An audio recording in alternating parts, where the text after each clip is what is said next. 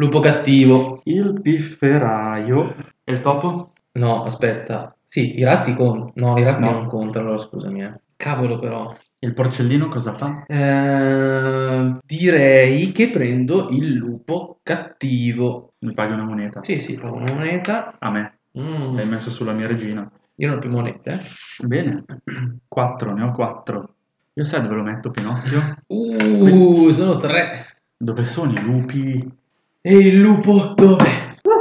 Prendo il pifferaio, prendo un topo e il topo del pifferaio lo metterei qui. Ma porca miseria, sto Pinocchio non lo vedo mai. Eh, eh, eh, allora, sei scorretto se guardi nel sacchetto. Ma è colpa dei porcellini. Regina cattiva. Regina di cuori. Io perché ho messo il mio pifferaio sopra il mio Pinocchio? Eh, Tutto a posto? tutto a posto.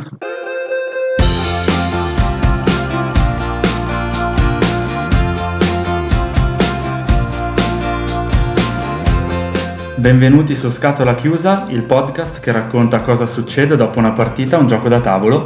Io sono Teo del profilo Instagram La Scimmia Gioca e sono qui con Andrea che abbiamo già conosciuto al primo episodio ed è il presidente dell'associazione Giochi in Giro. Ciao Andrea. Ciao a tutti, grazie per avermi invitato in questa tua quarta puntata. Esatto, vuoi raccontarci due cose dell'associazione di cui entrambi facciamo parte? Sì, volentieri, mi hai colto un po' la sprovvista.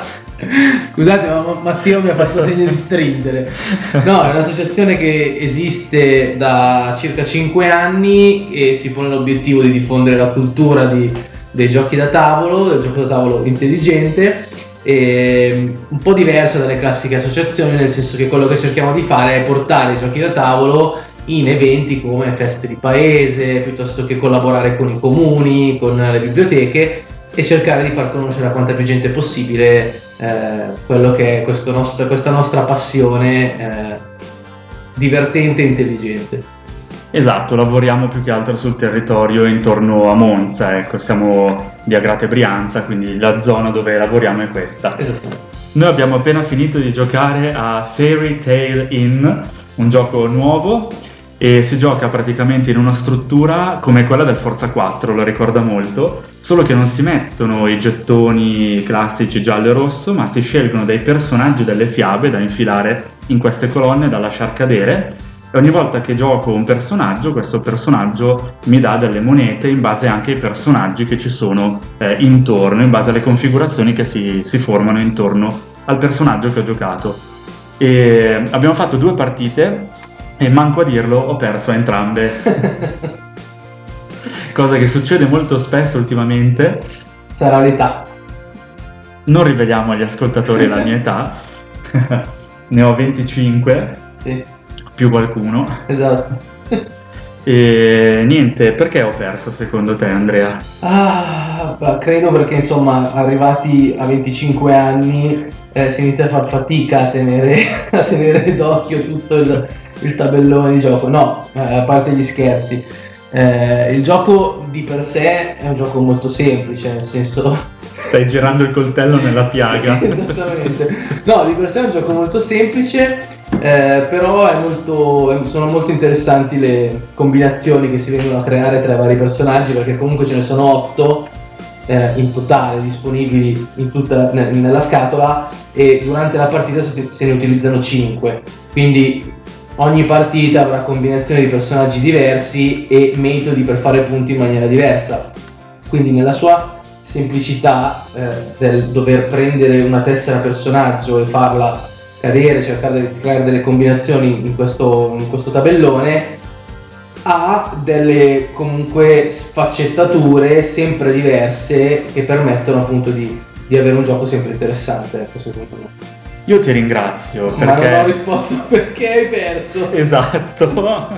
Non lo so perché hai perso, forse perché io sono più bravo di te. Cioè. Ah, può essere, No, sì. no. io non capivo, cioè ad esempio c'era questo Pinocchio che ho annullato, due Pinocchi forse ho annullato, non lo so. Sì, ecco, Pinocchio praticamente fa fare punti per ogni personaggio avversario che c'è intorno a Pinocchio. Esatto, io per un paio di volte sopra il mio, il mio Pinocchio ho giocato un mio personaggio che chiaramente non dava punti. Esatto, o altrimenti anche il porcellino. Eh, il porcellino è- difficile da, da collocare bene perché devi cercare di creare della continuità tra i tuoi porcellini e alternandosi con le mosse eh, È facile bloccare l'avversario, Esatto. sì. E poi dipende anche molto come escono i- le tessere personaggio, perché praticamente vengono pescate quattro tessere personaggio e vengono messe in una sorta di colonna che scala ogni volta che se ne prende una e ovviamente dipende molto dal- dalla pesca, no? quindi un po' di,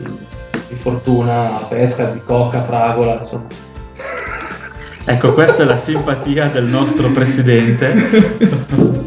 No, eh, è vero, è vero nel senso che quando io avevo bisogno dei lupi, i Non lupi non uscivano. uscivano mai. No, il lupo... E, tu hai vinto proprio grazie alla tua strategia che ha puntato molto sui lupi. in entrambe le partite, quindi forse potrebbe essere uno sbilanciamento verso questa... Sì, ovviamente dipende dal fatto se i lupi ti escono, eh, escono solo a una persona oppure riescono a prenderli entrambi. eh.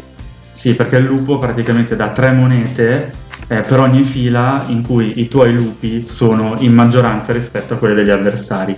E l'ultima partita avevi 5 file con i lupi dove eri in maggioranza e avevo solo una, quindi 15 monete contro 3. Esatto. La possibilità di bloccare i lupi è cercare appunto di metterne un altro anche te dovesse riuscirti sulla stessa colonna in modo tale, sulla stessa riga in modo tale che nessuno dei due fa punti. Un'altra cosa a cui stare attenti durante il gioco che interagisce molto rispetto a quelle che sono le configurazioni dei personaggi è che ci sono delle stanze speciali sul tabellone che ti permettono di o giocare un doppio turno o di ricevere monete aggiuntive E poi ci sono queste due stanze molto cattive, no? Che sono posizionate anche in posti strategici. Stanze sono le caselle dove cadono no, i nostri personaggi. E queste due stanze, dicevo, annullano le, le abilità dei personaggi. Infatti, mediamente, cioè, in entrambe le partite, le colonne si sono sviluppate attorno alle due stanze che sono esattamente centrali nel tabellone eh, e nessuno dei due. Cioè, si sta proprio attenti a non andare lì in mezzo, ecco, quindi. Però prima o poi, insomma, Qualcuno, qualcuno devi metterla. E molto carina anche il fatto che l'ultima stanza, in due, in due colonne, l'ultima stanza, quindi l'ultima casella, regala due monete a chi, a chi mette il personaggio lì. E quindi bisogna sempre fare attenzione a non fare in modo che l'altro lo metta, perché insomma sono due monete che gli si regala.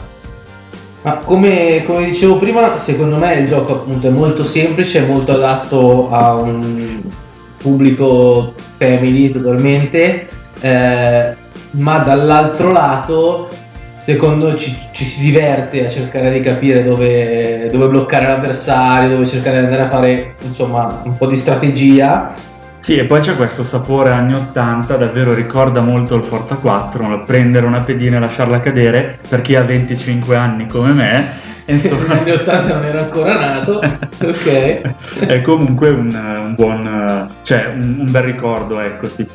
No, e a memoria eh, non ricordo molti altri giochi che abbiano ripreso il Forza 4. No, hai ragione, neanche io li ricordo. Ah, così una prima occhiata potrebbe essere anche una banale, un banale Forza 4, no? Invece, appunto, come dicevamo, no, non lo è. Dà soddisfazione anche a chi magari è abituato a giochi di, di altro tipo. Concordo.